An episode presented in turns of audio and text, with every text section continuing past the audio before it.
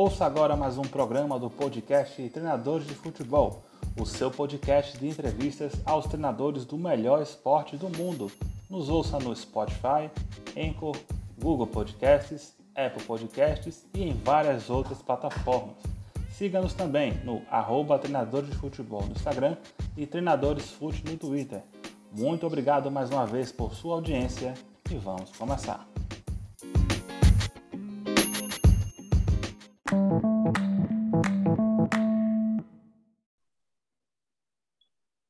Olá a todos mais uma vez. Estamos aqui para mais uma gravação inédita do nosso podcast, o quadro Debate Treinadores, nesta quinta-feira, 6 de maio de 2021, onde vamos falar sobre diversos assuntos, sobre futebol europeu, futebol brasileiro, com esses professores aqui, nossos convidados de hoje. Vamos começar cumprimentando o professor que está aqui hoje participando do quadro pela primeira vez, professor Gilmar Dalpozo. Boa noite, professor. Tudo bem? Boa noite, Neto.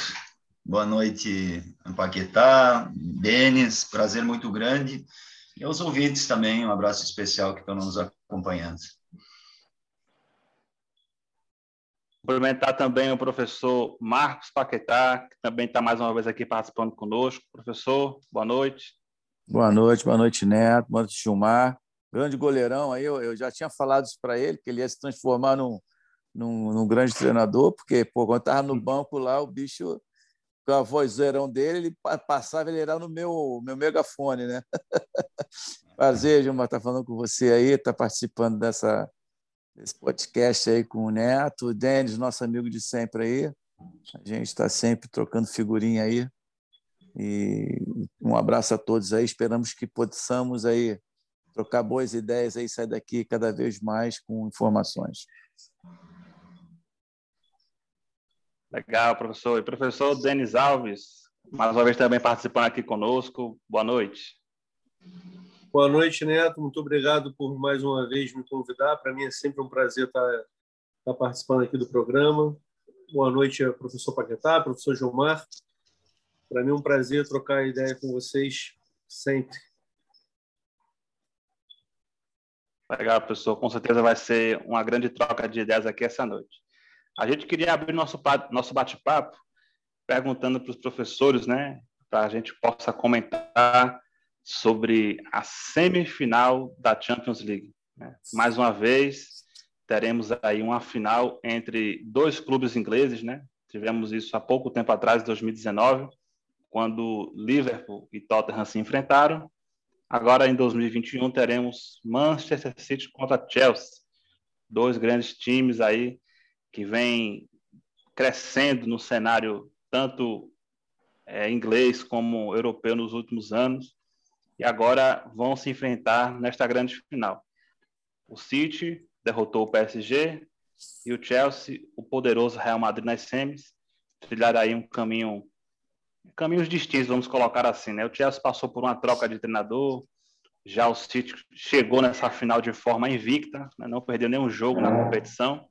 Eu queria começar perguntando ao professor Gilmar Dalpozo quais foram as impressões que ele teve desses jogos aí das semifinais e o que é que ele espera para essa grande final dos clubes ingleses para essa grande decisão. Bom, eu tive a oportunidade de, assistir quase todos os jogos, é um nível altíssimo da, da, da, competição, na qual a gente aprende muito, e chegaram as duas melhores equipes, é, no meu entender, principalmente o City, é, uma equipe individualmente, coletivamente e um grande técnico também. E vejo e vejo que é o grande favorito e torço para isso, que é um futebol que me atrai mais, que eu gosto mais, o modelo de jogo. E o Chelsea, por, por merecimento também, chegou na final é, com uma ideia um pouco diferente de jogo, mas com seus méritos. Né? Tem, tem um modelo bem definido, houve a troca de técnico, é, mas que chegou e chegou com força. É, é, um, é um clube que, que tem uma história muito bonita, que tem tradição e que chega em condições iguais para conquistar o título também.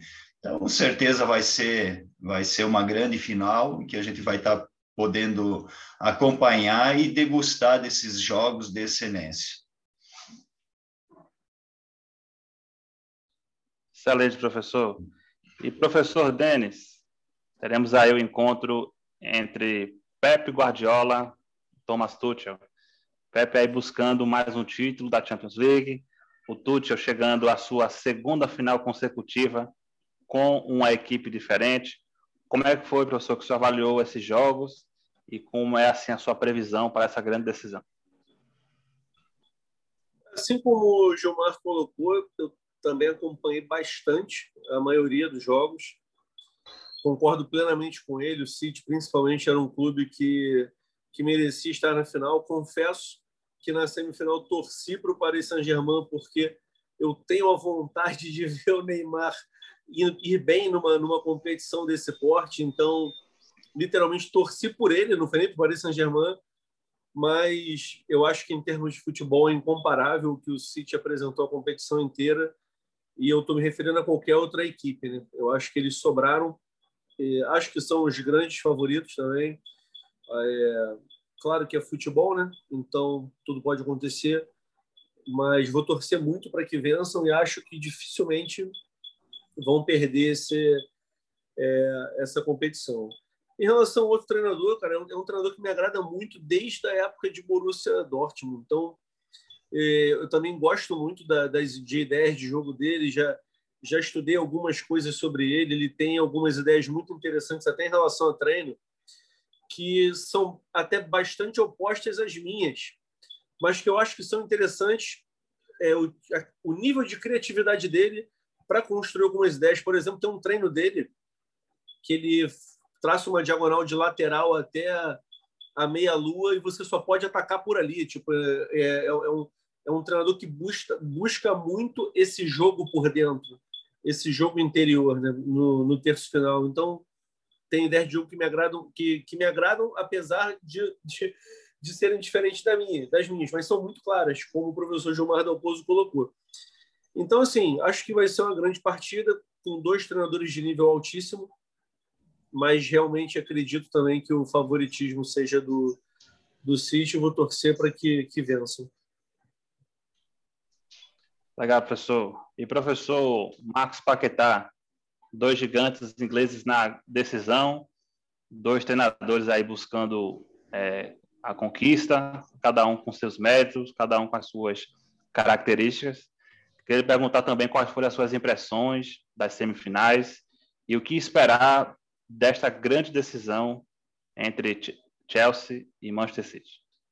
É, eu, eu confesso que eu fiquei um pouco decepcionado com é, Real Madrid e PSG, porque eles investiram muito em jogadores é, individualmente, né, com qualidade para quebrar justamente as linhas, fazendo um contra um, e eu acreditava que isso fosse dar certo. E, a minha teoria foi justamente ao contrário, né, viu, do que se viu. E outro detalhe importante que acho que saltou aos olhos de todos aí é, foi a reabilitação do Chelsea, né? Estava meio que desacreditado, foi devagarinho, com a troca do treinador é, se encaixaram as coisas, né? Passou a, a ficar gigante na competição e tanto é que está na final. Né?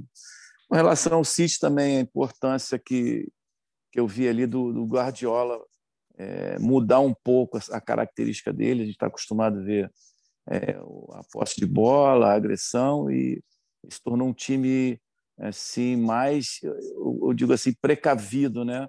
mais consistente, é, mais, mais é, jogando mais em bloco baixo, buscando saídas rápidas, não que é, não saiu para o jogo, saíram para o jogo, tentaram, mas é, é, se, o que se viu foi um, uma, um City diferente. Eu acho que essa final aí, como os colegas falaram, assim, uma final assim, é, de bastante estudo, né, de bastante é, assim, de mentalidade de jogo, né? Eu não sei que cada um vai adotar, né? Porque jogaram parecidos as semifinais, jogaram bem parecido porque encontrar duas equipes que, que aquilo como eu falei, buscam muito jogadas individuais, né? E, e conseguiram ah, neutralizar é, as duas grandes equipes que vinham em, em ascensão. É, mas eu, eu aposto ainda no City, porque a qualidade dos jogadores ainda, se nós for compararmos um contra um, é, tem uma qualidade melhor.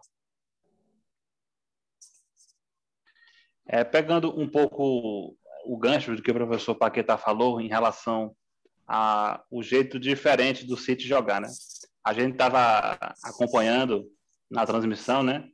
E foi falado, o Guardiola ele começou uma decisão é, de Champions League, uma semifinal, e você olhava para o banco, tinha Agüero, tinha Gabriel Jesus, tinha Sterling, que não começaram jogando.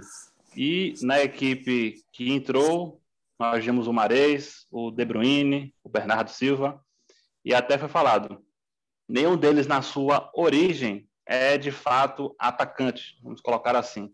Mas eles formaram ali o trio que ficou na, no ataque, na parte final lá do esquema do, do City. Eu queria perguntar para os professores, começando aí para o professor Denis, é, onde entra o dedo do treinador para que ele possa fazer jogadores, é, um esquema que tenha jogadores ainda que fora das suas posições habituais, vamos colocar assim, render desta forma que o City vem rendendo, ganhando vários jogos, dominando adversários. É, eu acho que o, o primeiro ponto em relação a isso, para mim, é muito claro. É um treinador que está na equipe há cinco anos, né?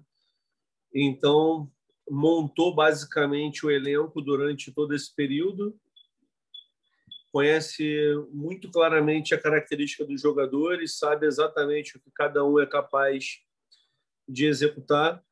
É, então, assim, a partir do momento que a gente pensar, ah, mas o cara não é atacante, mas está jogando no ataque, isso é muito relativo, né? Porque a dinâmica do jogo, ela que vai favorecer a, é, a posição que o jogador se encontra em determinado momento da partida.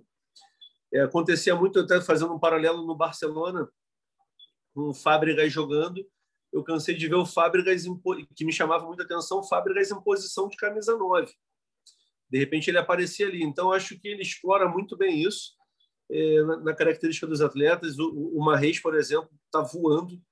Eu não vejo possibilidade de, de, você tirar ele do time hoje. O cara é uma velocidade absurda. Um contra um dele é impressionante. A facilidade de se livrar da marcação, de gerar um espaço. É, então, acho que não, não tem como você não contar com isso. Já os outros, né? Bernardo Silva, um jogador já de mais qualidade técnica, um jogador mais, de toque mais refinado, talvez ajude a controlar mais a posse de bola. Então, eu acho que ele tem é, as opções na mão assim muito grandes para definir a maneira como ele quer jogar, como ele pretende jogar, se vai fazer como o Paquetá falou, né? Jogou em alguns momentos um pouquinho mais recuado e acelerando com uma rede o tempo todo. Então, assim, se de repente fosse um outro jogador ali desses que vocês estão no banco, Sterling tudo bem, tem uma, tem uma característica mais parecida em termos de velocidade, mas não tem esse um contra um, né? Então, acho que a capacidade que ele tem de compreender a equipe dele, compreender a característica dos jogadores dele, é o principal fator para favorecer esse tipo de mudança. Se a gente fizer um paralelo, é, Rogério Senna entendeu que o William Arão na, na zaga seria importante para a forma como ele deseja jogar o Flamengo vem conseguindo fazer isso. Então, para você imagina com o arsenal de atletas que o Guardiola tem à disposição dele, é, durante esse tempo todo ele conseguir entender o que cada um é capaz e onde utilizar melhor cada um. Eu acho que está muito relacionado a isso, ao tempo de convivência com os atletas, dia a dia. E aí, da parte dos atletas, obviamente, o um entendimento sobre o modelo de jogo. Os atletas também já compreendem o que ele espera o que ele, o que ele pretende que seja realizado. Então, tudo isso somado faz com que ele ganhe muitas opções em diversos setores do campo. É, acho que um ponto fraco da equipe nos últimos anos, que era a questão defensiva. você vê jogando Stones e Rubem Dias. É brincadeira, são dois zagueiros de nível absurdo. Então, meio que resolveu o problema ali o resto joga a camisa para o alto e, vê, e vê o que acontece, né? Porque conhecendo a característica dos atletas e sabendo o que eles podem fazer, sem dúvida nenhuma facilita bastante para ele. Mas é mérito dele, né? Óbvio, é mérito dele total. Legal, professor. E professor é, Dalpozo, a gente olhando também para a equipe, como falamos, tivemos esse, esse trio que jogou na frente, é, e o grande destaque, né, o professor Dente também já falou da dupla de zaga, mas o que a gente pode colocar também é que o meio campo funcionou de forma perfeita, com Foden, Gundogan e Fernandinho, né, que até é por vezes muito questionado aqui, né, pela, pelos brasileiros quando jogam na seleção, por todas aquelas questões que já ocorreram, mas é um, se trata de um grande jogador que fez assim mais uma grande exibição eu queria que o senhor pontuasse assim, as qualidades técnicas, táticas dessa equipe do Guardiola. É que nem o Paquitar falou, né? O Guardiola até ele mudou um pouquinho o conceito dele, talvez porque o City é, nunca foi para uma final de Champions e mudou a característica, o modelo de jogo.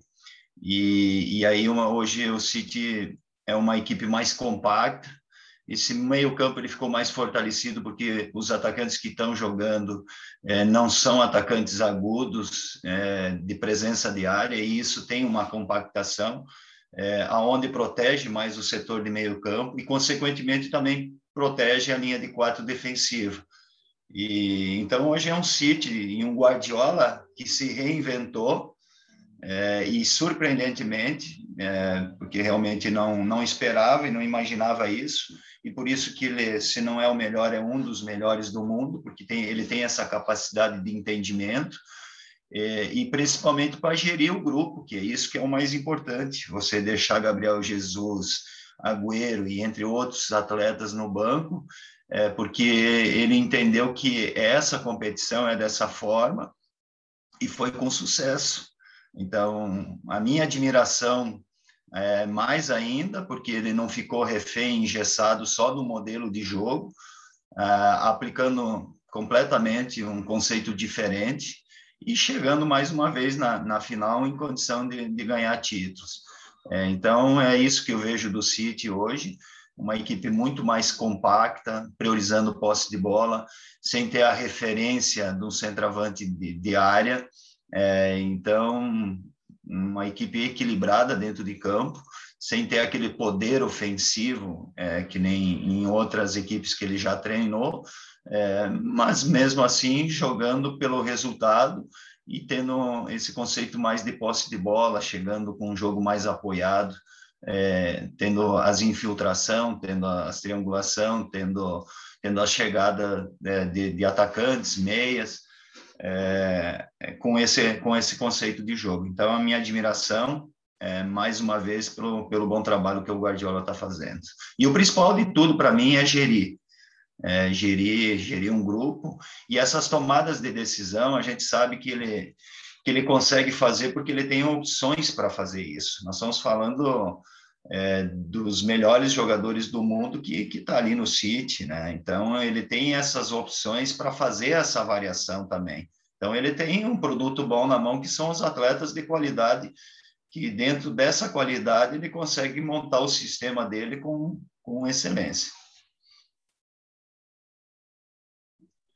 É, professor Paquetá, é, também pegando um gancho na questão do que o professor Dalpozo falou, a questão da gestão do grupo. Né? O professor Denis também citou do tempo que o Guardiola já está na equipe e se essa, o quanto essa gestão é importante para que ele possa é, passar para o jogador é, a posição que ele vai jogar, a importância dele dentro daquele esquema e como desenvolver essa confiança para que a equipe, o jogador tenha um rendimento esperado. É, na realidade, ele vem sofrendo bastante, né? Ele sofreu bastante crítica lá, vem sofrendo, né? É, da imprensa geral, torcedores. É, e ele acabou se rendendo a utilizar uma, uma melhor forma, né? Como o Gilmar e o Denis falou bem, né? Que se encaixasse, adequasse mais à equipe.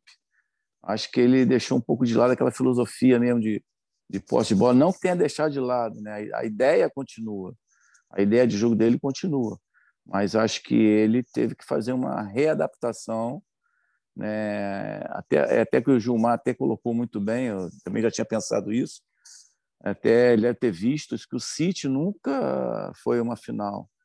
Então, isso tudo no, no, no emocional do jogador pesa.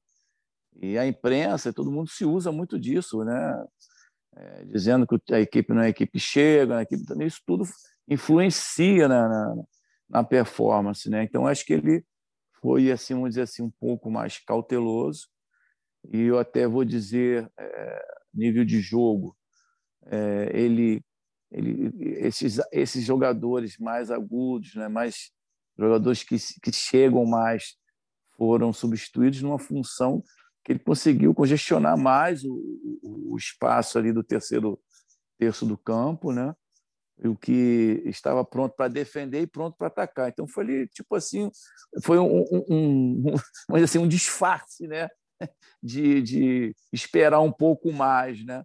É ficar no meio do caminho, né? Aquele, é, mudança de atitude rápida é, é quando está sem a bola e, e quando está com a bola utilizar aquelas estratégias dos jogadores, como o Denis falou, de um pouco mais de velocidade, um pouco mais de, de precisão, né? E os jogadores que, que, que chegam também. Esse conhecimento é fundamental. Um treinador que está, que está cinco anos numa equipe, ele, ele consegue ir aos poucos, né, é, escolhendo os jogadores que ele quer e criando também variações. Então, acho que ele está usando de tudo que ele, do manancial todo que ele, ele pediu, né, a, a diretoria, e está usando tudo. Tem ali arma aí até o final, até o final da competição para usar. Então, resta saber quantas balas ele vai ficar até o final da competição aí para poder saber usá-las da melhor forma, né? E com relação à gestão, a gente sabe que o Guardiola ele tem essa capacidade, né? Eu me lembro bem uma entrevista que ele deu tem uns dois ou três meses que ele, ele não está preocupado se o jogador está chateado com ele ou não. Ele está ali é para fazer é, o que é pedido e, e, trabalhar. Não tem que agradar um ou outro jogador, né? E esse nível é um nível que não tem muito o que pensar, né? não tem um desgaste muito grande. Então, o jogador também sabe disso. Então, acho que é, é tem que ser os dois lados, tanto para o treinador quanto para os jogadores, é, a cobrança né? E também a, avaliação positiva. Legal, professor. Muito boa essa essas análises sobre o Manchester City. A gente queria também falar um pouco do outro finalista, que é o Chelsea. Se por um lado nós temos um treinador que está, né, como o professor Denis falou, né, há cinco anos na equipe, do outro lado nós temos um que está há apenas cinco meses, né? O Tuchel chegou no Chelsea em janeiro, é, substituindo aí uma grande lenda, um grande ídolo da equipe, que foi o Frank Lampard, né, que não estava ali tendo bons resultados. Imediatamente, quando o Tuchel chega, o Chelsea emplaca aí uma sequência de 15 jogos sem perder, isso contando é, Copa da Liga, Champions League e a, e a Premier League também, né? Todas as competições juntas, chegou a, a essa marca. E na semifinal, eliminou aí um todo-poderoso Real Madrid, né? Como o professor Paquetá falou, uma atuação até um pouco decepcionante para uma equipe que, como o Real Madrid, que chega nas decisões e consegue fazer grandes jogos, eliminar grandes adversários e foi agora eliminado pelo Chelsea, né? Uma equipe aí com características, é, os três zagueiros, meio campo fortíssimo. Eu queria começar perguntando para o professor Gilmar Dalpozo as impressões que ele teve da partida, é, o que ele viu assim de positivo e se essa sequência, né, um treinador chegar na equipe, a equipe engatar 15 jogos de invencibilidade, se isso vai fazendo a confiança dos jogadores também aumentar, ainda que um, o treinador tenha ali pouco tempo no comando, mas o que é se determinante, professor, para que nesses momentos chaves a equipe consiga é, atuar de forma tão sólida como o Chelsea atuou e, por vez, chegar na grande final? Bom, eu não, em relação ao Chelsea, eu acompanhei poucos jogos, né? Não tenho um conceito 100% definido pelo fato de ter acompanhado poucos jogos. Eu acompanhei mais o City, é, porque sou um admirador do Guardiola, E, e, quando a gente acompanha, acompanha mais atentamente as questões táticas. Assisti o jogo ontem do Chelsea, vi uma equipe equilibrada, é, conhecendo também a competição. Os times da, da Inglaterra, eles, eles, eles têm essa, essa característica é, de, de conhecer bem essa competição. Então, controlou bem o jogo, é, fez por merecer, vi uma equipe é, taticamente bem montada também dentro de campo. É, talvez se tivesse que definir uma palavra era o equilíbrio, é, o equilíbrio dessa equipe é, e com todos os méritos também o técnico, né, pegou o trabalho em pouco tempo e transformou uma situação que estava muito ruim no Chelsea, buscando uma classificação e chegando na final. Então tem todos os méritos. É, e, e, por isso que chegou. Então, não tem um conceito 100, 100% em relação ao Chelsea, porque acompanhei menos jogos. E, professor Paquetá, é, na sua visão também sobre o segundo jogo da, da semifinal, tivemos aí uma, atuação sólida da equipe é, e um destaque que foi muito comentado, que foi a atuação do Kanté, né? meu campo que esteve ali presente, como o pessoal fala, em todos os locais do campo, decisivo, né? Inclusive no segundo gol, né? Ele, ele chega ali se antecipando muito bem, construindo a jogada do gol que é, sacramentou a, a classificação da equipe londrina. Queria perguntar as suas impressões sobre essa equipe do Tuchel, o que é que o senhor viu assim de interessante, taticamente falando? Cara, o Tuxa, ele, ele veio com a faca no dente, né, cara? Que ele saiu do, do PSG injustamente, né? Pelo fato de, é, de ter essa característica mesmo de ser um treinador que gosta de uma equipe é, que joga de forma mais compacta, que todo mundo tem que participar é, na perda da bola, né? Que tem que ter ação imediata, diminuir os espaços. Se você for, se a gente for ver rever, vamos dizer assim, o jogo contra o Real Madrid, o Real Madrid não conseguiu criar nada por causa da falta de espaço que existia. Né? Eles fecharam o lado esquerdo do Real Madrid, que é o lado forte, deixaram um pouco mais solto o lado direito, né? até com os três homens ali na, na frente ali, é, com uma tendência a cair mais para o lado de, é, direito do campo dele, no caso do lado esquerdo do campo do, do ataque do Real Madrid e, e conseguiram, né? De uma forma assim bem, bem coesa, né? Fechadinha, sair rápido de contra-ataque e o mais importante, aqui nós falamos lá no início, é a gestão, né? Não sei se vocês observaram quando acabou o jogo, todos os jogadores foram lá, fizeram questão de ir no treinador, abraçar. Você vê que era uma coisa, é, uma, uma coisa assim natural, né? Aquela coisa forçada. No segundo gol, o Thiago Silva foi lá no, no treinador abraçar, até porque os dois saíram do PSG também e estavam assim meio que mordidos, né? Então acho que isso tudo se juntou, né? E os resultados, né? Resultado é tudo no futebol. Você começa a engatar e o jogador começa a acreditar no que está sendo feito, a, a, coisa começa a caminhar.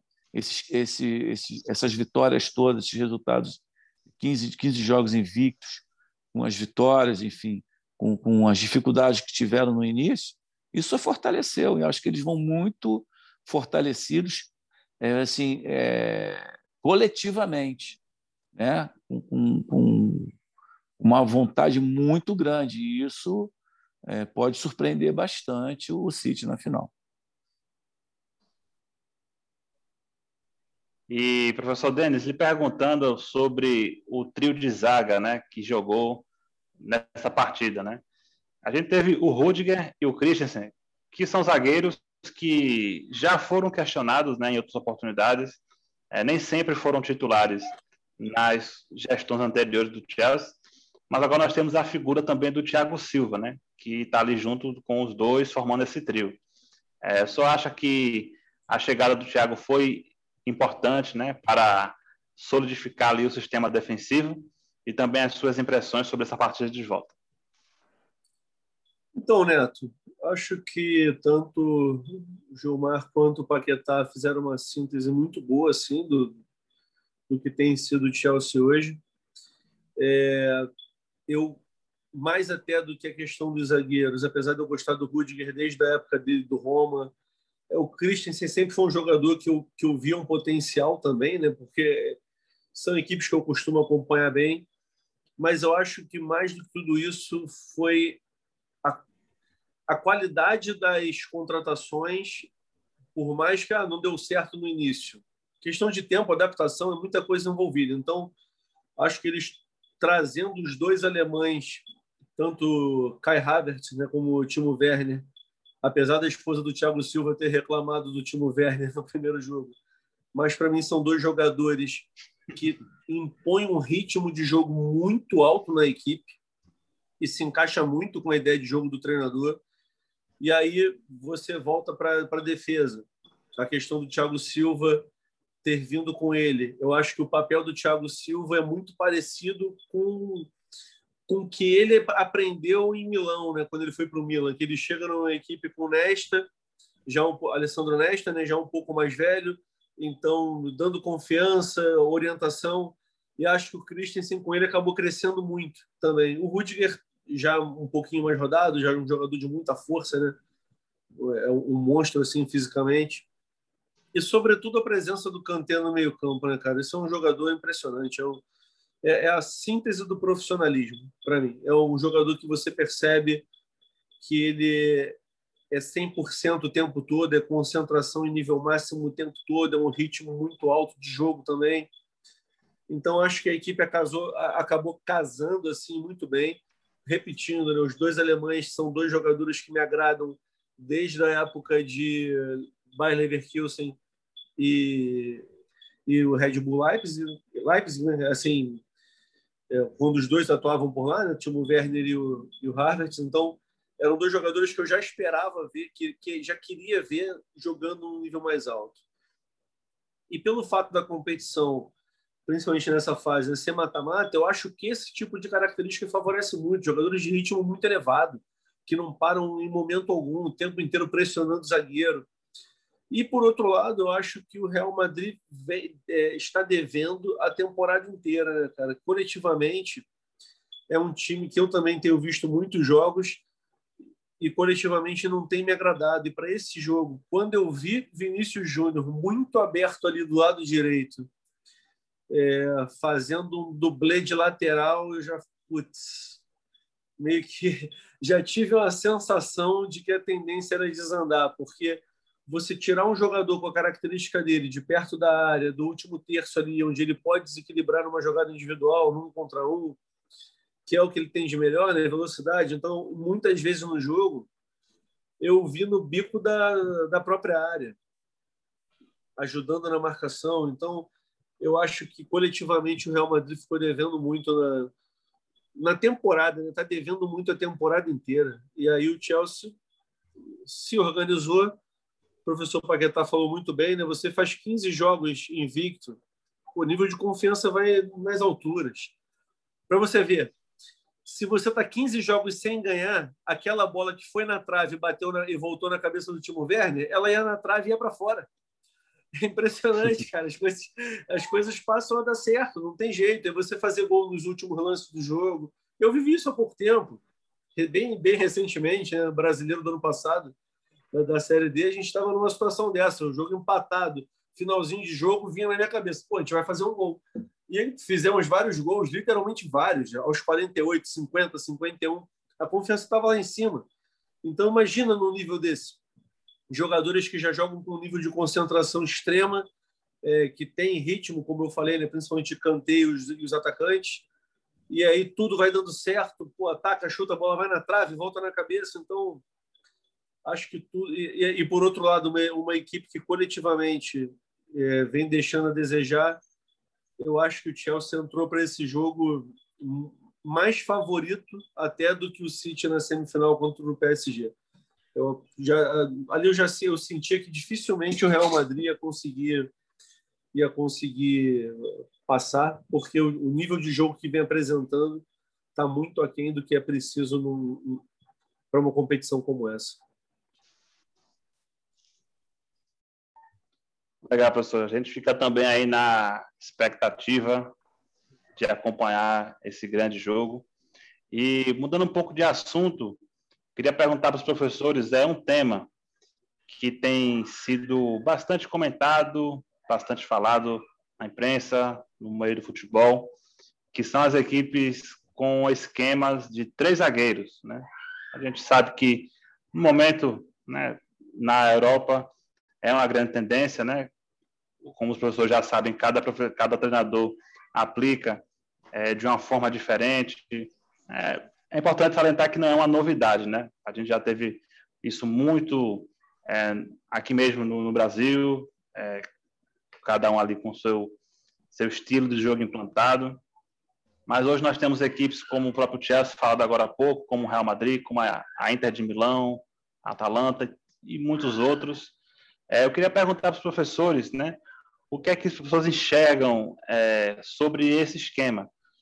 É, dos três zagueiros, quais seriam assim as características fundamentais, os jogadores que jogam abertos, né, laterais, alas, meias, o que, é que os, os professores entendem sobre esta tendência muito forte que está sendo colocada atualmente no futebol? E se isso fosse aplicado aqui no Brasil pelas equipes, né, é, qual seria assim a, a, melhor forma na visão dos professores?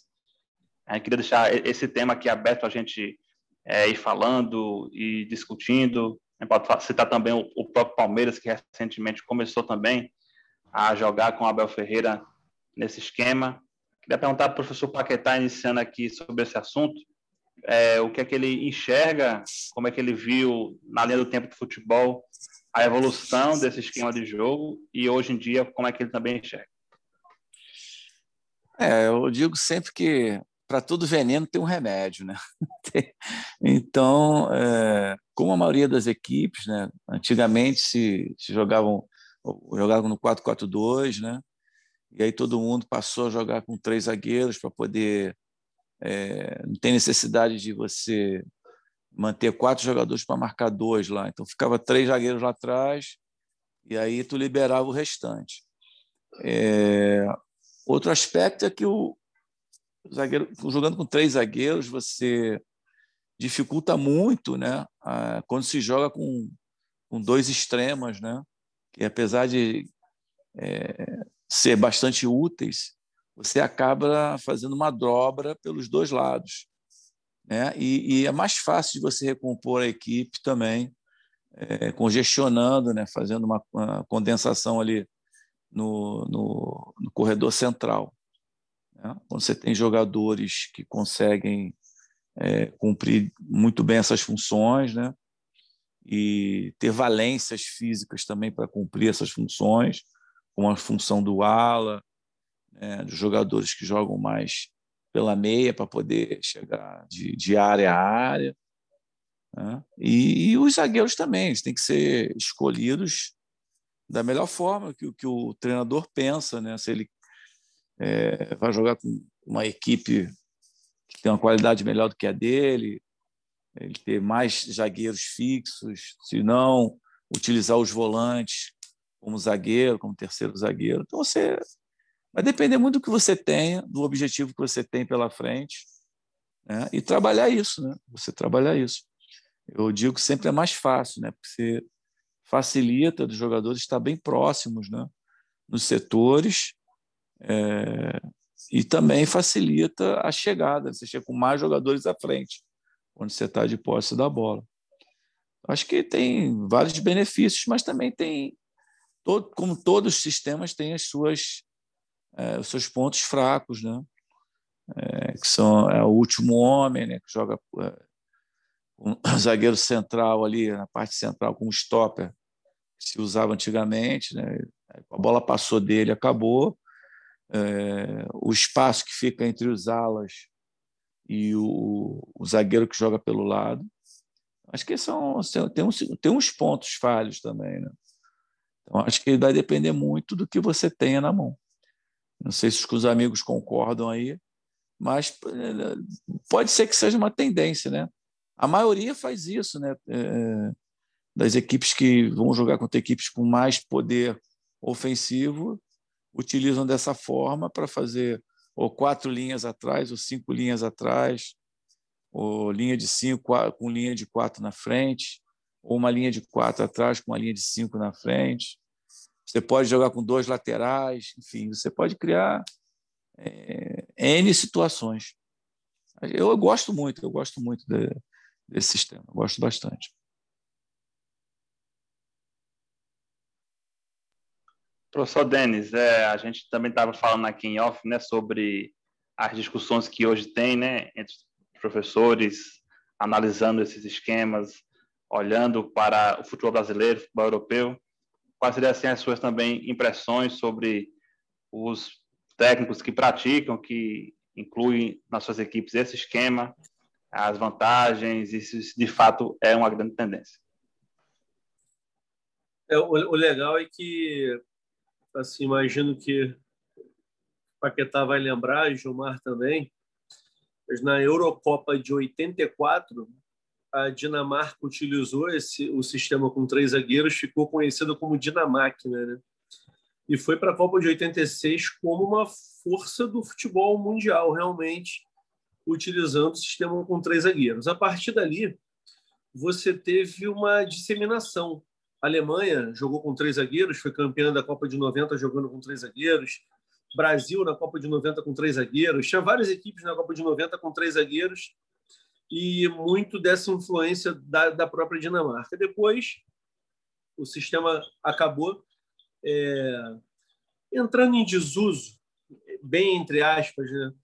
E aí, o professor Maurício Ramalho foi campeão brasileiro com São Paulo, jogando com Breno, Alex Silva e Miranda. E um time defensivamente muito forte.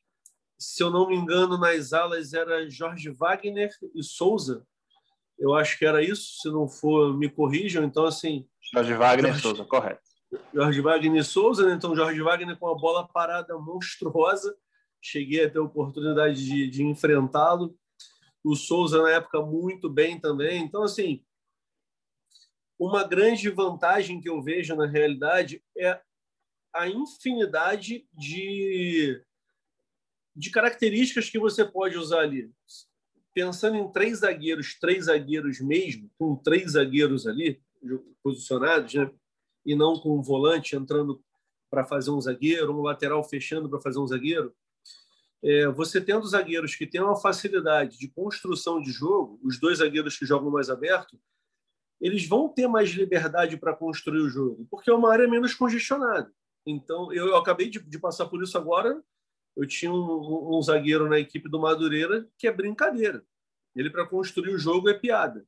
É piada, um nível muito acima do que a gente está acostumado em competições como o Campeonato Carioca, por exemplo. Então, assim, você tem um zagueiro como esse, ou vamos buscar num nível mais alto, né? o Rodrigo Caio no Flamengo, é, esqueci o nome de um zagueiro do Inter, saiu agora há pouco tempo, um mais jovem, é, Fux, pode, é Fux, agora não me lembro, esqueci. Mas também tem, tinha muita facilidade para sair jogando. Então, eu acho que quando você tem atletas assim na sua equipe, você acaba gerando uma superioridade porque você traz um cara que naturalmente não é de construção para participar do meio do campo construindo. Isso eu estou dizendo é uma das formas de você utilizar. E aí, dos lados, podem ser laterais, como o professor Paquetá falou, podem ser alas. Vai depender muito da característica do treinador, né? Se você pegar hoje os que mais utilizam, por exemplo, a Atalanta, que já utiliza há um bom tempo, eles jogam com dois jogadores na frente dos três zagueiros, eles não jogam com um volante centralizado, né? são dois jogadores ali. O time todo é muito grande, muito forte, é, você tinha um outro jogador abaixo de 1,80m, mas a imensa maioria era toda muito grande, muito forte, como a gente falou aqui em off. Né? Eu e Zé Ricardo, a gente conversou muito sobre esse time da Atalanta, e até essa questão de ter dois jogadores à frente dos três zagueiros e não só um volante centralizado. Basicamente, os dois funcionavam saindo para o jogo, saem, saem né? funcionam saindo para o jogo, saindo para a construção, não ficando só um volante ali é, os alas se tornam atacantes, na hora de defender, defendem com linha de cinco, linha de quatro e um na frente. O professor Paquetá também citou isso. Então, tem uma infinidade de formas de jogar. Já o, o Conte, não, já um, um time um pouquinho mais. Termo também correto talvez não seja esse, mais engessado, né? mas um, um time mais posicionado, onde você tem menos, é, menos movimentação por parte desses jogadores, é muita consistência defensiva é, se, se, valendo muito de uma força ofensiva de um centroavante como o Lukaku. Então, assim, é de cada um para cada um, não tem jeito. Agora, o certo é que realmente são muitas as opções para você usar três zagueiros. Em relação ao uso no Brasil, né? É, aqui vale o que está ganhando. Infelizmente, não se preocupam muito com desempenho e processo. Aqui eu estava participando de um programa há poucos dias. Foi na terça-feira e o que estava conduzindo o programa falou: ah, vocês têm que se acostumar com isso mesmo. Ganhou, serve, não ganhou, não serve. Ele começou a criticar determinado treinador que está ganhando. Só que ele foi dizendo tudo que ele é contra que o treinador faz. Eu falei, ué, mas você acabou de me dizer que o que vale é ganhar e ele está ganhando. Acabou de ser campeão. Então, como, como assim? Como é que funciona? Então, aqui a gente tem muito disso, né? Você tem um paradoxo, né? Tem gente que cobra, ah, tem que jogar bem enquanto que na realidade quem emprega fala não tem que ganhar, não importa como. Então acho que aqui a questão eu, eu vi, participei dessa conversa, o professor Lazzaroni falando isso para o Zé Ricardo, se prepara que se você for utilizar três zagueiros aí nos próximos clubes, se prepara que a imprensa já começa caindo de pau. Agora, a partir do momento que você ganha um, dois, três jogos, a imprensa esquece que são três zagueiros, vira revolução no futebol brasileiro, e aí já tudo vai virar, tudo que fizer vai dar certo, tudo vira flor.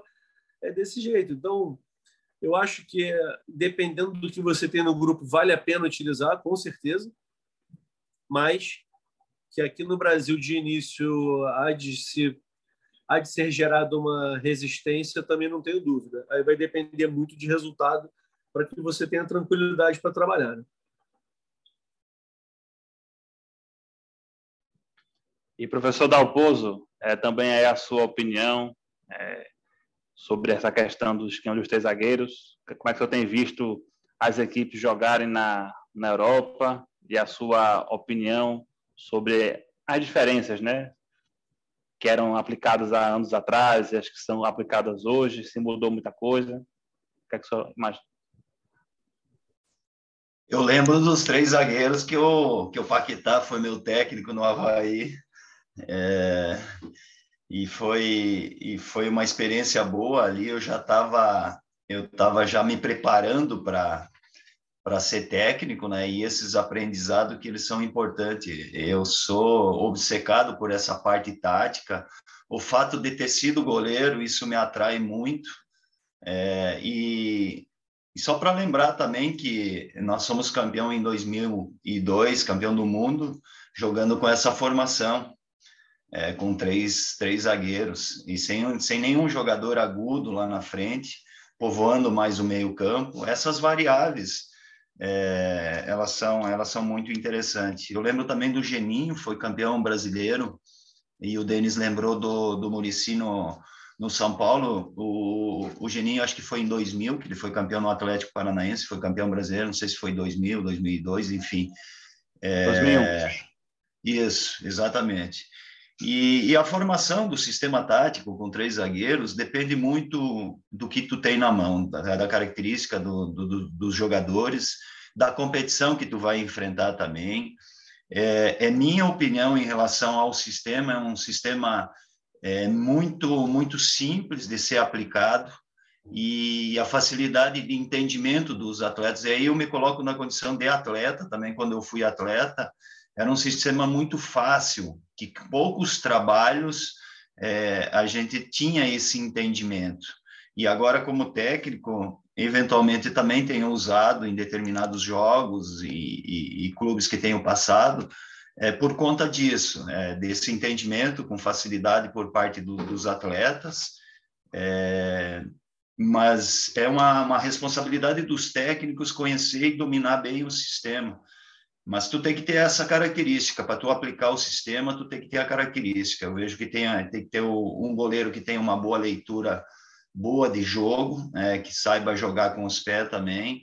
É, nessa formação dos três zagueiros, é, o zagueiro da sobra para mim tem que ser um jogador inteligentíssimo, que faça as coberturas, é, que tenha voz de comando. É, isso eu vejo determinante também e os outros dois zagueiros né, no comportamento sem a bola que façam enfrentamento, que tenham é, uma, uma atitude ela agressiva na marcação, de encurtamento de espaço, e aí com a bola também que tenham essa qualidade é, para alimentar o meio campo, os ataques, é, os atacantes, para não ficar um meio campo despovoado um meio campo que tenha que tenha que tenha intensidade sem marcação com, com a posse de bola que saiba jogar esses dois meio campistas ou três vai depender muito.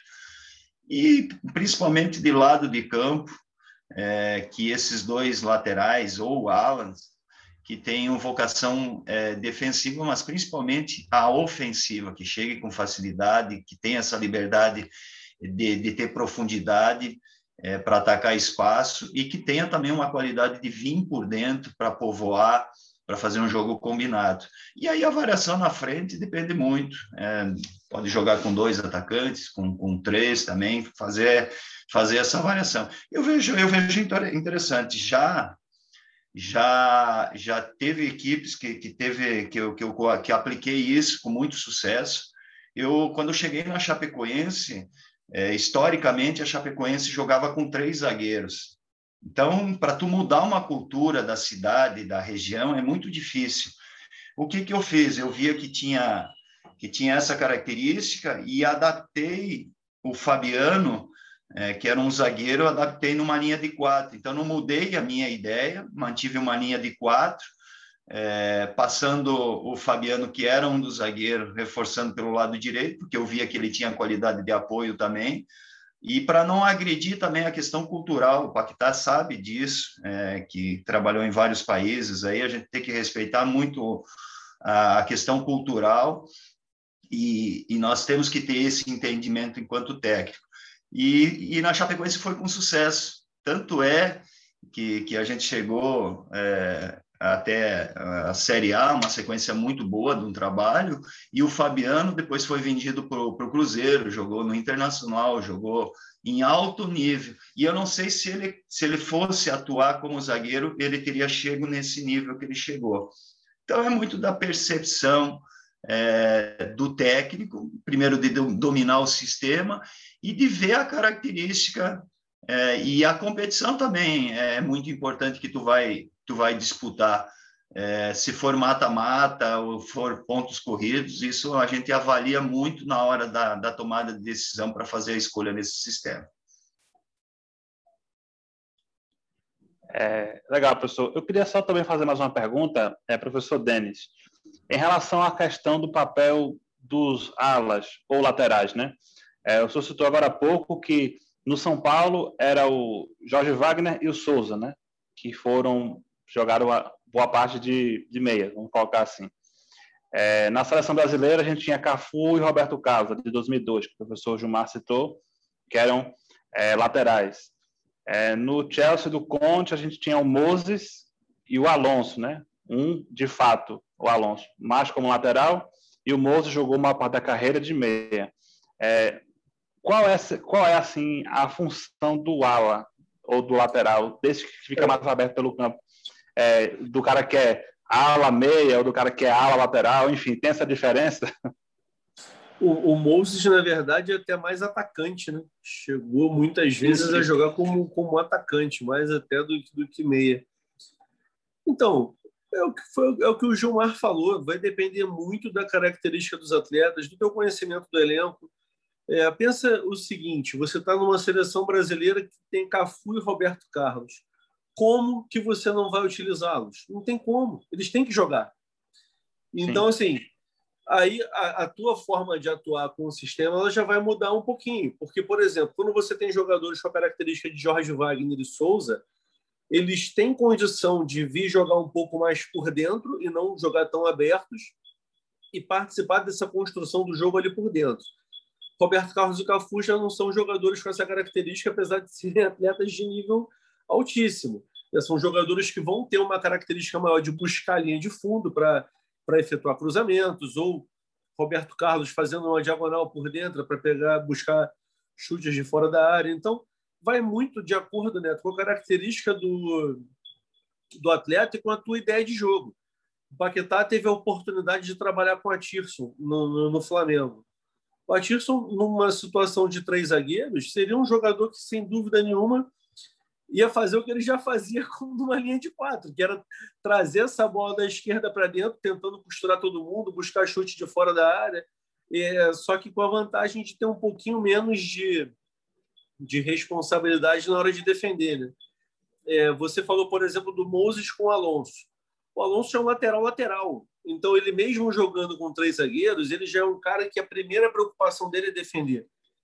Tem gente, tem gente que acha que a primeira preocupação do lateral tem que ser atacar e cruzar. Né? No lateral, a primeira preocupação dele é saber defender, ele precisa saber defender.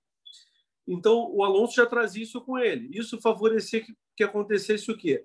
Que o Moses, que era um jogador muito mais ofensivo e com muito menos capacidade de marcação, tinha mais liberdade para chegar à frente.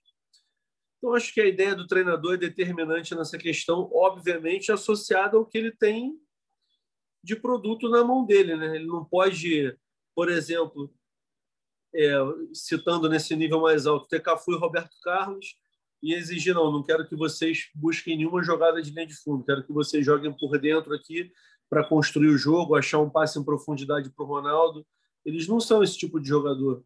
Até porque nessa mesma equipe você tinha é, Kleberson ou Juninho Paulista, Ronaldinho Gaúcho, Rivaldo. Então, na verdade, era o contrário. Eles tinham que dar o máximo de amplitude possível ali para deixar o meio liberado para esses caras e quando a coisa apertasse, ah, apertou por dentro, vamos jogar aberto que eles estão ali. Então é muito isso, né? não, não tem uma regra, né? Não tem uma regra realmente. A Atalanta é um caso desse. O, o que joga uhum. pelo lado esquerdo é uma locomotiva, né? Como eles chamam. O cara busca linha de fundo o tempo inteiro, ele não para, o tempo todo acelerando ali e conseguindo chegar. Já o Alonso, ao contrário, é um cara que sempre se freou um pouquinho mais para subir, só indo na boa. É, vai, vai depender majoritariamente da característica do atleta associada realmente à ideia de jogo do treinador. Legal, professores. É, a gente queria, muito legal essa, essa análise, né? A gente queria também agora falar sobre é, futebol brasileiro, sobre as equipes brasileiras que estão é, jogando a Libertadores, né? Nós tivemos aí a rodada cheia, os clubes jogaram, nós temos esse ano é, cada, cada grupo de Libertadores tem um clube brasileiro, né, exceção de, de um. Mas antes de entrar no assunto propriamente dito, né, uma notícia que acabou de chegar, a gente também queria comentar com os professores. Fernando Diniz é o novo treinador do Santos, acertado aí até o final da temporada. É uma negociação que já estava sendo tratada né, nessa semana. É, nomes como Guto Ferreira e Lisca também foram é, ventilados no Santos.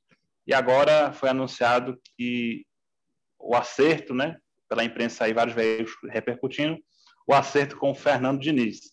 Queria só rapidamente falar sobre esse tema com os professores, vocês podem ficar à vontade para comentar. A gente já falou muito aqui no debate de treinadores anteriormente sobre é, o treinador correto para o elenco correto, né? a metodologia correta. É, sobre a questão das contratações, que não se deve contratar sem sem critério, vamos colocar assim. Queria perguntar aos professores, né? O Santos passa aí por um momento de é, teve alguns resultados negativos, o Olan saiu, agora o Diniz foi anunciado, a equipe não vai bem no Paulista, também não conseguiu é, grandes resultados na Libertadores. Eu queria perguntar aos professores, né, analisando este elenco atual do Santos e agora com a chegada do Diniz confirmado, o que é que os professores poderiam comentar, poderiam esperar? Ô, Neto, eu queria só fazer uma colocação rápida em relação a isso, antes de até de comentário. É só para a gente pensar o seguinte, algo que eu já falei, acho que até em outras partes, com certeza já falei em muitos lugares, e eu não sei se já falei alguma participação aqui, mas para mim essa é uma situação clássica. É, a gente não sabe até que ponto realmente é verdade que Guto Ferreira, grande treinador, ou Lisca, também outro grande treinador, estavam realmente nessa pauta, mas a partir do momento sim, sim. que você tem Guto Ferreira, Lisca e Fernando Diniz em pauta, eu acho que deixa muito claro que a, a direção não sabe o que quer, porque são três formas completamente diferentes de pensar o futebol. E aí, cara, isso isso pô, me deixa até agoniado é, é, tem uma frase que é, é o seguinte, né? Para quem não sabe onde quer chegar, qualquer caminho serve. Então, por que, que eu vou pensar ao mesmo tempo em Guto Ferreira e Fernando Diniz? São dois ótimos treinadores, beleza. Ah, isso é um ponto. Agora, o outro ponto. E a característica de cada um atuar? E como cada um joga? Será que eu não penso nisso para contratar? Então, acho que enquanto não mudar isso no futebol brasileiro, eu, sinceramente, ah, eu, eu tenho esperança que mude, até pelo que eu tenho visto de gestores se preparando, né? você sabe disso, a gente comentou aqui.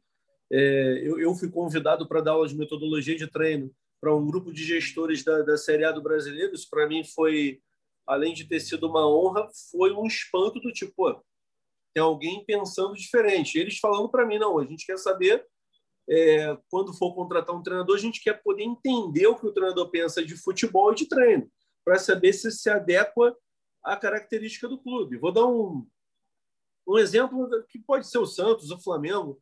É, o Flamengo sempre foi um clube muito visto como aqui tem que ter raça, é disposição, é não parar de correr o tempo todo. O Santos já é um time sempre mais jovem, de muita velocidade. O Inter já era um time mais pesado. Então, assim, eu acho que essa cultura de clube, e pô, Gilmar falou, falou perfeitamente sobre o Chapecoense. Existe uma cultura de clube, os clubes têm uma cultura. É, isso é algo que é, é fundamental, ter uma identidade. E aí, a partir desse momento, você tem que buscar treinadores que estão de acordo com essa cultura. Aí, aí eu pergunto, como um clube de futebol de Série A do brasileiro, é, três vezes campeão de Libertadores, acho que cinco ou seis vezes finalista, um clube gigante do futebol, não consegue entender a própria ideia de jogo e pensa em treinadores totalmente diferentes. Eu estou falando independente de quem fosse a contratação. Podia ser eu, podia ser o professor Gilmar, podia ser o Paquetá, mas tem que estar de acordo com a ideia do clube. Ele não pode colocar em pauta, não. Estou na dúvida entre contratar o Mourinho ou o Guardiola. Como? Como? Como pode ter essa dúvida? São formas de jogar e de trabalhar totalmente diferentes. Então, aí a gente chega à conclusão que no Brasil, infelizmente, como foi Jorge Jesus no Flamengo, as coisas dão certo por acaso. Jorge Jesus deu certo porque deu certo. Ele sai, o Jorge Jesus contrata quem? O Domenech. Totalmente diferente. Ideia de jogo totalmente diferente. Totalmente. É outro futebol. Então, não tem uma sequência aí, sai o Domenech vem o Rogério Senni. Então, cara, isso aí realmente, até peço desculpa, eu não, não, não pretendo tecer comentários sobre o elenco do Santos, sobre a contratação. Gosto muito do Fernando Diniz, já conversamos é, até razoavelmente bem sobre a forma dele jogar quando ele estava aqui no Fluminense. Aliás, quando ele acabou de sair do Fluminense, conversei bastante com ele no evento que teve em São Paulo, que foi o Brasil Futebol Expo. A gente conversou muito sobre isso. Mas o que mais me impressiona não é a contratação dele. Eu acho excelente e acho até que desses é o que ele é o que tem talvez mais relação com a forma do Santos jogar. Mas me impressiona é você ter nomes que não têm nenhuma relação entre si em termos de modelo de jogo e metodologia de treino. É, basicamente é isso. O Neto, se me permite, é, Denise, é, tu não tem que pedir desculpa, não. Nós temos que bater numa, tle, numa tecla e, e ter, ter a convicção. É por isso que existe essa oportunidade desses programas, existe a atualização é, do curso da CBF, enfim, todos os cursos, nós temos que nos posicionar. Essa é a grande questão. É, que ideia, que conceito, quem foi contratar é, o, o, técnico, ideias totalmente diferentes, características totalmente diferentes desses três profissionais, e concordo 100% contigo. E a outra questão também, o que, que o Santos vai oferecer para o Denis com essas ideias diferentes? Eu digo de sistema de jogo, de atletas, de característica, de paciência para o Denis trabalhar, e vai aqui também a nossa torcida para que isso dê certo, para que ele tenha sucesso, mas vai ter tempo para trabalhar, que a gente sabe que o, que o, que o técnico precisa desse tempo, é, de esquecer agora esse momento que o Santo está passando e de começar a projetar qual que é o objetivo. É campeonato brasileiro? Essa é a grande questão. Se vai ter esse objetivo como prioridade na hora da contratação para ter esse intervalo de tempo que não é muito. A gente já está falando aí dia nós estamos no início de maio, talvez vai ter 20 dias para trabalhar e ainda tem campeonato é, estadual e Libertadores. Então, essas questões elas são importantíssimas, são determinantes, e o debate é bom por isso. Não tem que pedir desculpa, não. É, é, é as pessoas que são responsáveis é, no momento de, de fazer uma escolha da contratação do técnico, ele tem que buscar o perfil, o que, que o clube quer, qual que é a característica desse, desse, desse técnico. É, o Santos já tem um grupo definido em relação a atleta e característica. É, e aí vai no mercado e três características totalmente diferentes de técnicos. Parabéns pela, pela, pela colocação. Bom, Neto, eu, eu não vou entrar no mérito, né? Que acho que o, Denis falou tudo aí. Né? Os caras não sabem realmente o que querem. Inclusive está até passando aqui Palmeiras e Santos, né? Por acaso estou vendo aqui. É... Mas acho que a, indicação falar direto, já, já que se, se for correto isso mesmo, que o Denis acertou lá, né? Eu acho que ó, é uma ideia que ele. Eu estou pensando com a cabeça do, do dirigente lá, tá? A ideia deles talvez seja se aproximar do que foi o São Paulo, né? Porque realmente o Santos jogou diferente com o São Paulo é, tentar se aproximar né, desse modelo de jogo, né, de ideia de jogo também, é, do que fez o São Paulo. Né? Eu, eu, eu penso exatamente isso. Agora, com relação ao Guto e o Lisca, é, aí já entra também muita coisa. Entra empresário, entra imprensa. A gente sabe que no futebol é, ocorre muito isso. Né? Então, por isso que eu eu prefiro só falar mesmo em relação ao que foi a, ao que foi feita a contratação.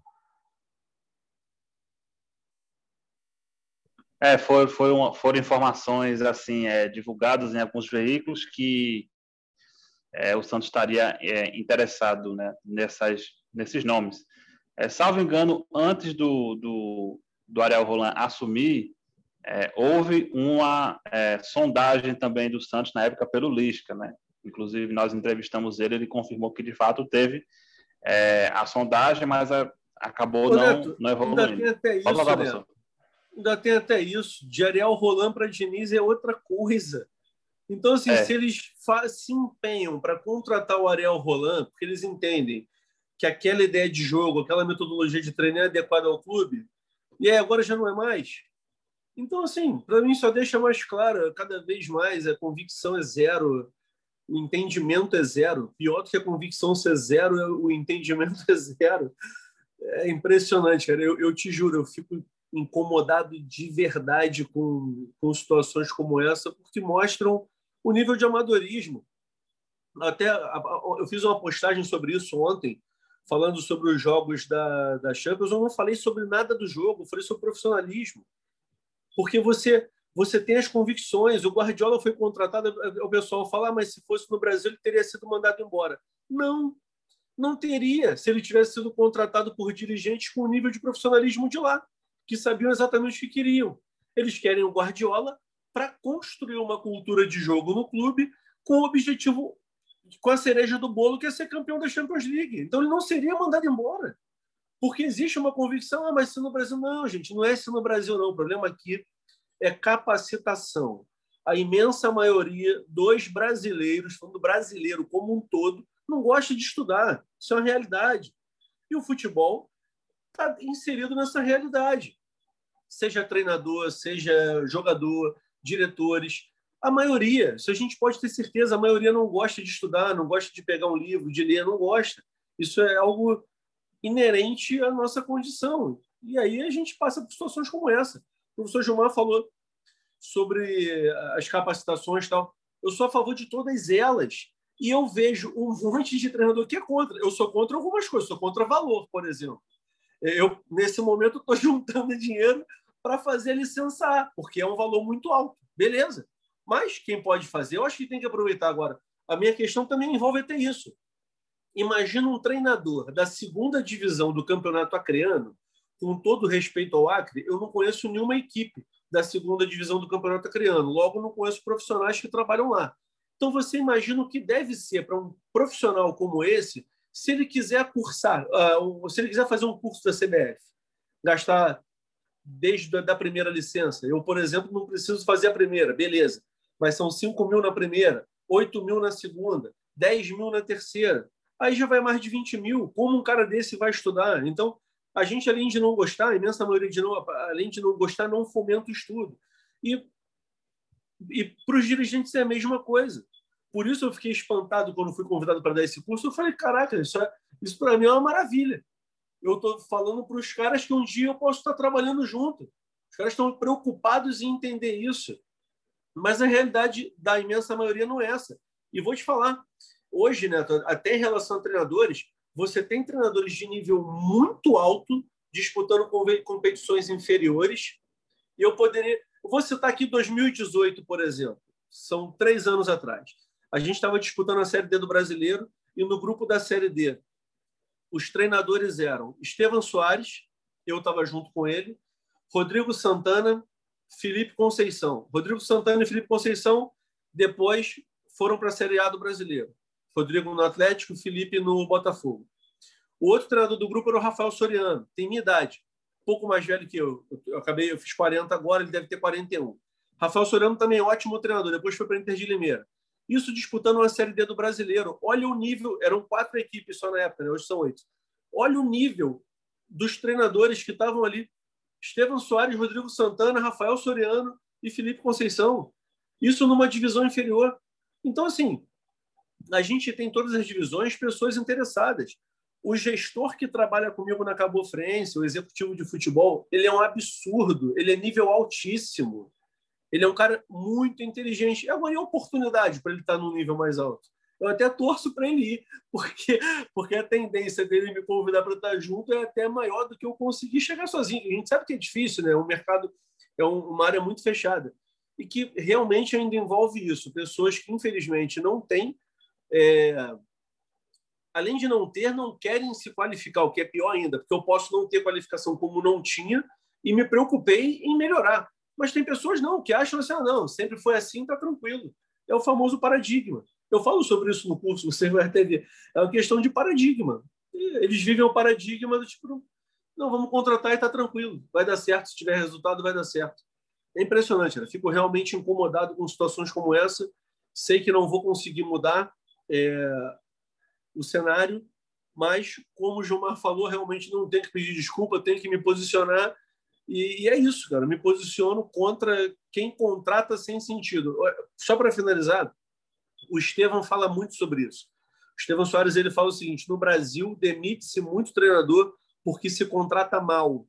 E o contratar mal não é contratar um treinador ruim, é você contratar sem saber o que você está contratando. Isso serve para mim, por exemplo, como auxiliar técnico. Eu trabalho como auxiliar técnico. É a função que eu gosto, beleza. Eu gosto de ser auxiliar técnico. E eu não trabalho exclusivamente com o treinador. O Estevam me chama para trabalhar, eu vou trabalhar com ele. Toninho Andrade agora me chamou para trabalhar, eu vou trabalhar com ele. A Tirson já me chamou para trabalhar, eu vou trabalhar com a Tirson. Marcelo Salles. Então, assim, quando o treinador me convida para trabalhar, ele sabe quem ele está levando, ele sabe o perfil de profissional que ele está levando. Ou pelo menos espera-se que ele saiba, porque se ele não souber, não vai dar certo, nossa relação não vai ser boa. Ele sabe que eu não vou ser um auxiliar técnico de ficar parado no canto ou só gritando com o jogador, vou querer participar de montagem de treino, eu quero dar treino, eu quero fazer parte do dia a dia realmente. Então, é a mesma coisa no gestor de um clube de futebol. Ele precisa saber quem ele está contratando. Não dá para contratação ser aleatória. É uma frase do, do Vitor Frade sobre isso, que se você faz treinos baseados no acaso, o resultado é baseado no acaso. E a mesma coisa para contratação. Se você contrata baseado no acaso, a contratação é baseada no acaso. Eu, eu, por exemplo, fiquei espantado com a contratação do técnico do Fortaleza, até porque, eu não sei porquê, mas na minha cabeça o Jair Ventura já tinha sido até contratado. Eu achei que já estava para se apresentar. E aí surgiu um técnico argentino que eu, pelo menos, não conheço. Aí algumas pessoas reclamaram: ah, mas contrata um treinador que ninguém conhece. Isso, para mim, já é o oposto. Isso já me chama a atenção do seguinte: bom, para terem contratado esse cara, eu acho que devem ter feito um estudo sobre ele e ele ser exatamente o que o clube deseja. Posso estar errado, mas eu já, já, já vejo até por outro lado. Quando surge alguém que eu não conheço, e acho, pô, esse cara pode ser, de repente, alguém que. Ou seja, a contratação pode ter acontecido com convicção, né? mas basicamente é isso. Sei que, que me estendi mais do que, devia nesse momento, mas precisava falar isso tudo para vocês, cara. Então, mas encerro por aqui minha participação. É tipo isso. É muito importante esse posicionamento né, dos professores, porque é, isso é um assunto que é muito discutido. Já falamos isso em outros debates de treinadores aqui, vemos isso na, na imprensa, que é a a questão mesmo dessa, desse mercado brasileiro, dos treinadores, é a forma que os dirigentes enxergam. Né? Se a gente for olhar, isso é uma coisa que é recorrente, como o professor Denis falou, né? É, você contrata um treinador, não dá certo, traz às vezes um com a metodologia completamente diferente, ou cogita contratar dois ali, três, como a gente deu aqui é, este exemplo. O Fortaleza, é, antes de contratar esse treinador que a gente não tem muito conhecimento, tentou inclusive até o Ariel Roland também, né? E não, não acabou não, não fechando. É, e antes do, do Ariel Roland, Fortaleza fez a proposta para o próprio Diniz também, que ali, segundo informações da imprensa, é, também é, ele recusou, né? Acho que devido já a essa questão com o Santos. Mas, como os professores falaram, né? São essas coisas que, que, que acontecem, né? E a gente fica na torcida para que essa cultura ela mude, né? Que cada é, os dirigentes, os treinadores possam cada vez mais buscar a evolução e a cultura do, do Brasil ser cada vez melhor. Então, Neto, só rapidamente. Ah, pode falar, professor, pode falar. Não, não, é só, é só fazer um som, um acréscimo no que o Denis falou, né? No complemento, para ele ficar mais tranquilo. é, é, todo clube tem a sua missão e a sua visão, né? E muitos dirigentes até assumem o clube e nem sabem disso. E tem uma coisa também muito importante que é, que é a, é, é a cultura, como, como o Gilmar falou, a cultura é, natural do clube. Né? Eu vou citar aí o Flamengo, trabalhei muito tempo lá. A cultura antiga do Flamengo era um time de pegador, time o, o time podia perder, mas o time tinha que, tinha que, tinha que dar vida no campo. Entendeu? E ao, ao longo do tempo, isso foi se transformando. Né?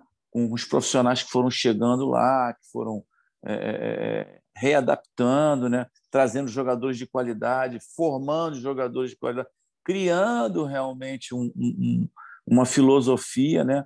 não só de jogo, mas também de formação de jogador, de escolha de jogadores, que se transforma. Então, acho que isso tudo é fundamental. Né? É só esse, queria dar esse, esse pequeno, assim, é, recadozinho aí que, que, que, sirva de, de argumento, né?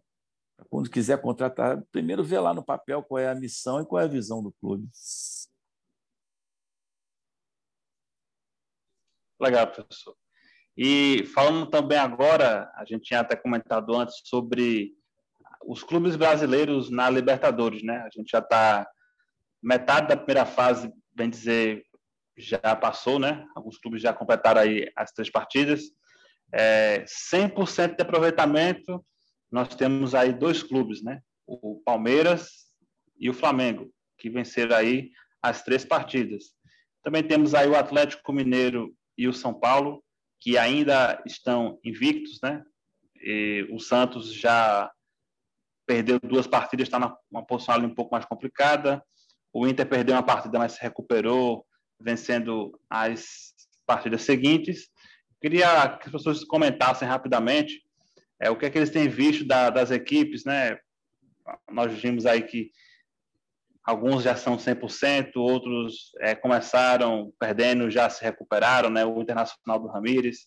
É, tivemos o Palmeiras do Abel, que entrou aí, teve algumas polêmicas na questão do, do calendário, jogos aí com diferença de 48 horas de um para o outro. Queria perguntar para os professores aqui que é que eles estão achando dessa primeira parte aí da fase de grupo da Libertadores, as equipes brasileiras. É, os números estão aí, mais uma vez, né? É, a força que o, que o Brasil tem nessa competição. E eu consigo ver, especialmente nessa Libertadores, vendo os times brasileiros mais fortes ainda. colocaria cinco, cinco clubes brasileiros aí, que seria o Flamengo, Palmeiras, Atlético Mineiro, Internacional e São Paulo. E esses cinco candidatos para conquistar a Libertadores.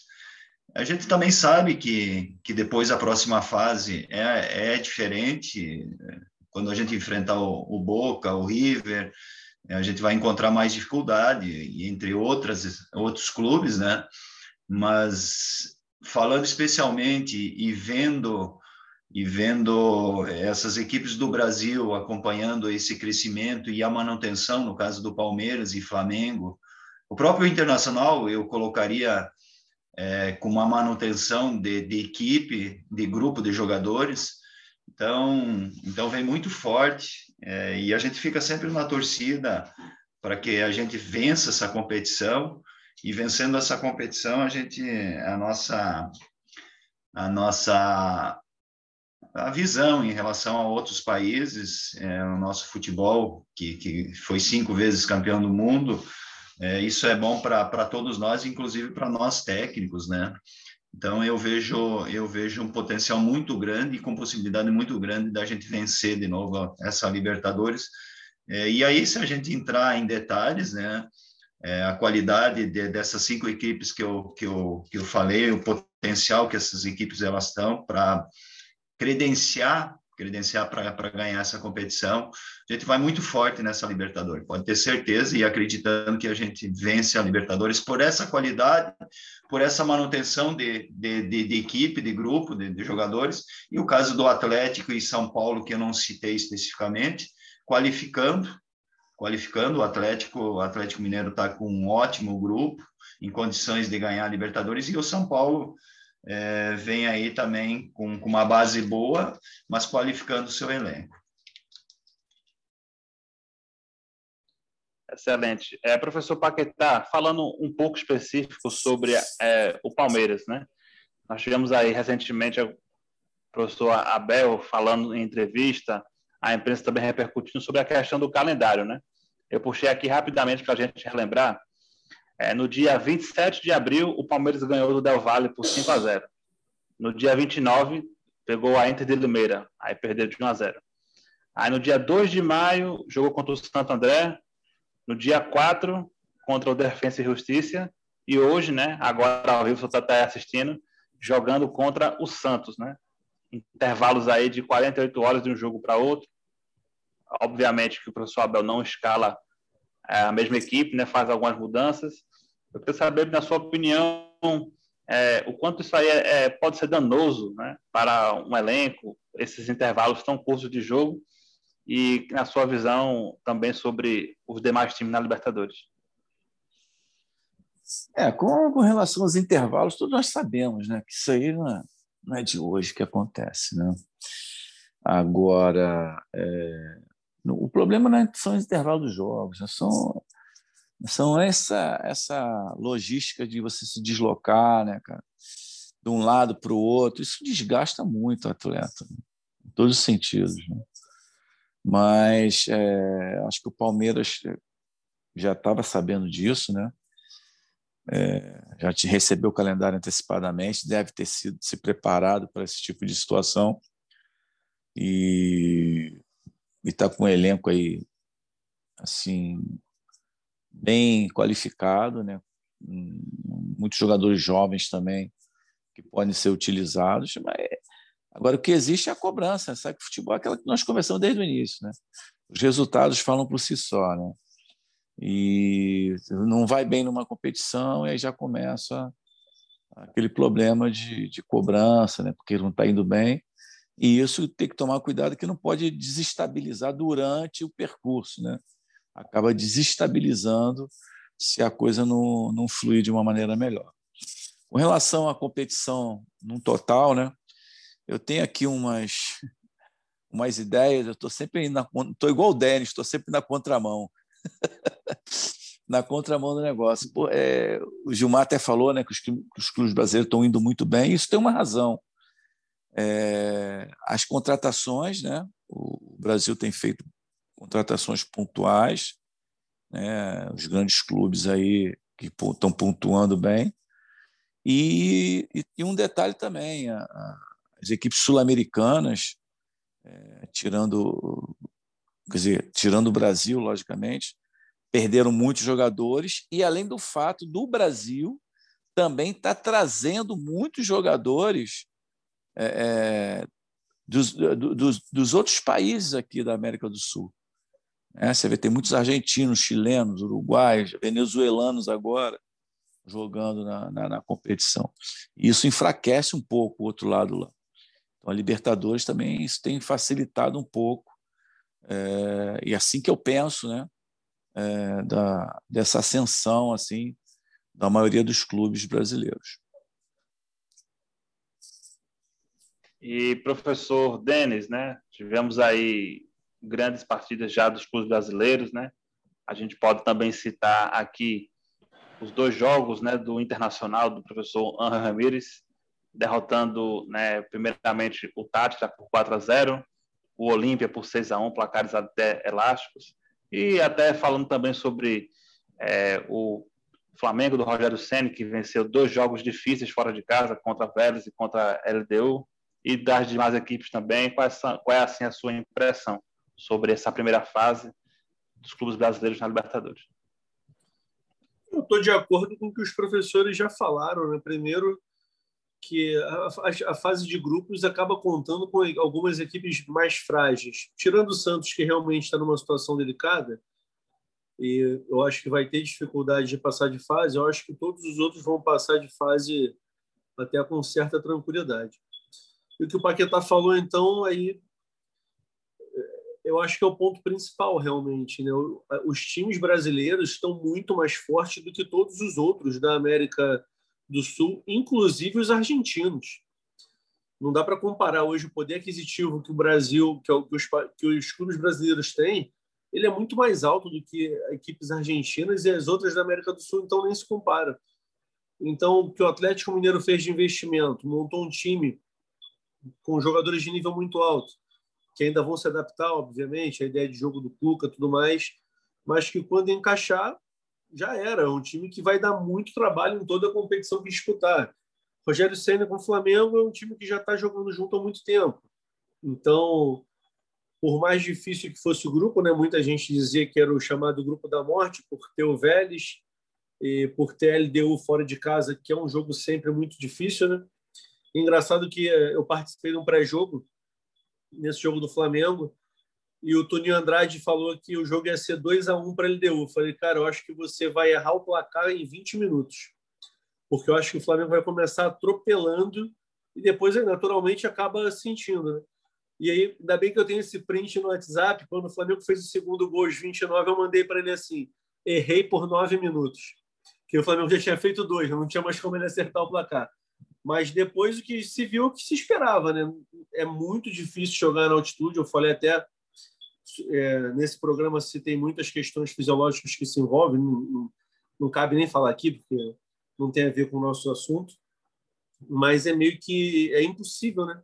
Fisiologicamente você conseguir manter o mesmo ritmo o tempo todo. E eu acho que o Flamengo fez certíssimo, já começou avassalador, podia fez 2 a 0, podia ter feito de repente 3 a 0 no primeiro tempo, talvez 4, que aí basicamente resolveria o jogo e depois acabou muito por conta do, do, talento, né? A diferença de talento é muito grande. Hoje o time do Flamengo é absurdamente mais forte do que qualquer time da América do Sul que não seja time brasileiro, né? Porque eu até acho que o Flamengo se equipara um pouquinho com o Palmeiras e com o Atlético Mineiro agora com o que vem formando. Em relação ao Inter, eu ainda não tive a oportunidade de ver o time do, do Miguel Angel Ramírez jogar, eu quero ver é, não consegui ainda, né? São muitos jogos e, e eu estava em competição, né? Há pouco tempo disputando carioca também, então assim acaba que a gente não tem tempo de ver tudo. Né? O Gilmar deve estar tá rindo ali porque imagino que ele pensa a mesma coisa. Pô, queria ver tudo, mas não dá tempo, não, a gente não consegue. Então, você tem que ver jogo de tudo quanto é canto, de tudo quanto é time, realmente não dá, né? Não, não consigo. Então, é, é, uma, mas é uma equipe que eu realmente quero ver, quero ver atuar, até por conta do treinador, né? A, a equipe dele lá no Independente do Vale eu cheguei a ver bastante, me agradava e achava uma equipe muito frágil individualmente, né, de jogadores assim mais limitados. Ele agora tem jogadores de um nível bem mais alto. O time do Inter é um time bem forte, um time que me agrada muito. Então aí, quero quero ver jogar. Né? E o Atlético Mineiro eu acho que quanto mais passar o tempo, mais as ideias se encaixarem, mais os jogadores se adaptarem, é um time que vai dar muito trabalho, cara. Eu vejo como um dos favoritos nessa Libertadores e, e tem um treinador campeão, né? um treinador que é acostumado à competição, já tem o peso de um título na competição. Isso faz, faz muita diferença. Acho que os três clubes são favoritos. Obviamente que quando passa de fase a coisa muda, principalmente se você tiver clássico envolvido. Eu acho que qualquer um desses três contra um São Paulo, por exemplo, é jogo duro para todo mundo, não vai ter favoritismo. É... E contra o Inter, eu acho que os cinco acabam, acabam eles meio que se equivalendo.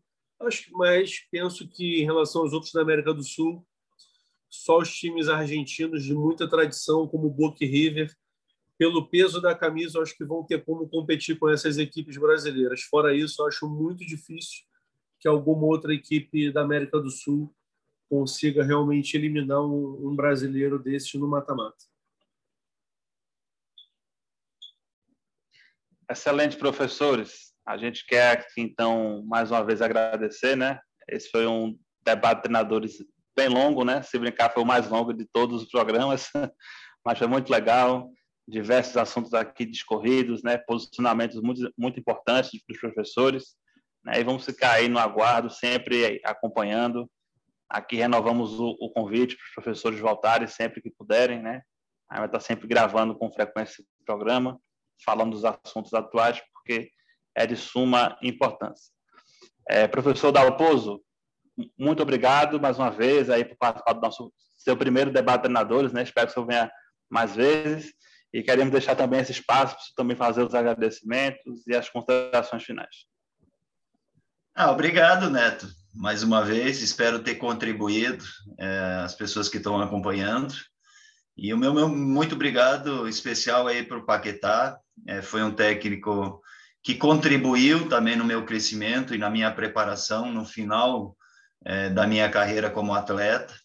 E, inclusive, tenho trabalhos anotados no caderninho, é, então sou, sou muito grato. E depois de aí 15, 16 anos que a gente não, não se falava mais, ter, ter essa oportunidade. E muito obrigado também, Denise, pelos teus conhecimentos, esclarecimentos. Isso que enriquece é o aprendizado, o conhecimento, é, para estar tá sempre evoluindo e, e evoluindo a gente está mais próximo de um trabalho de excelência é, na nossa profissão. Muito obrigado mesmo de coração, um abraço a todos. É, obrigado, queria te agradecer por mais um convite.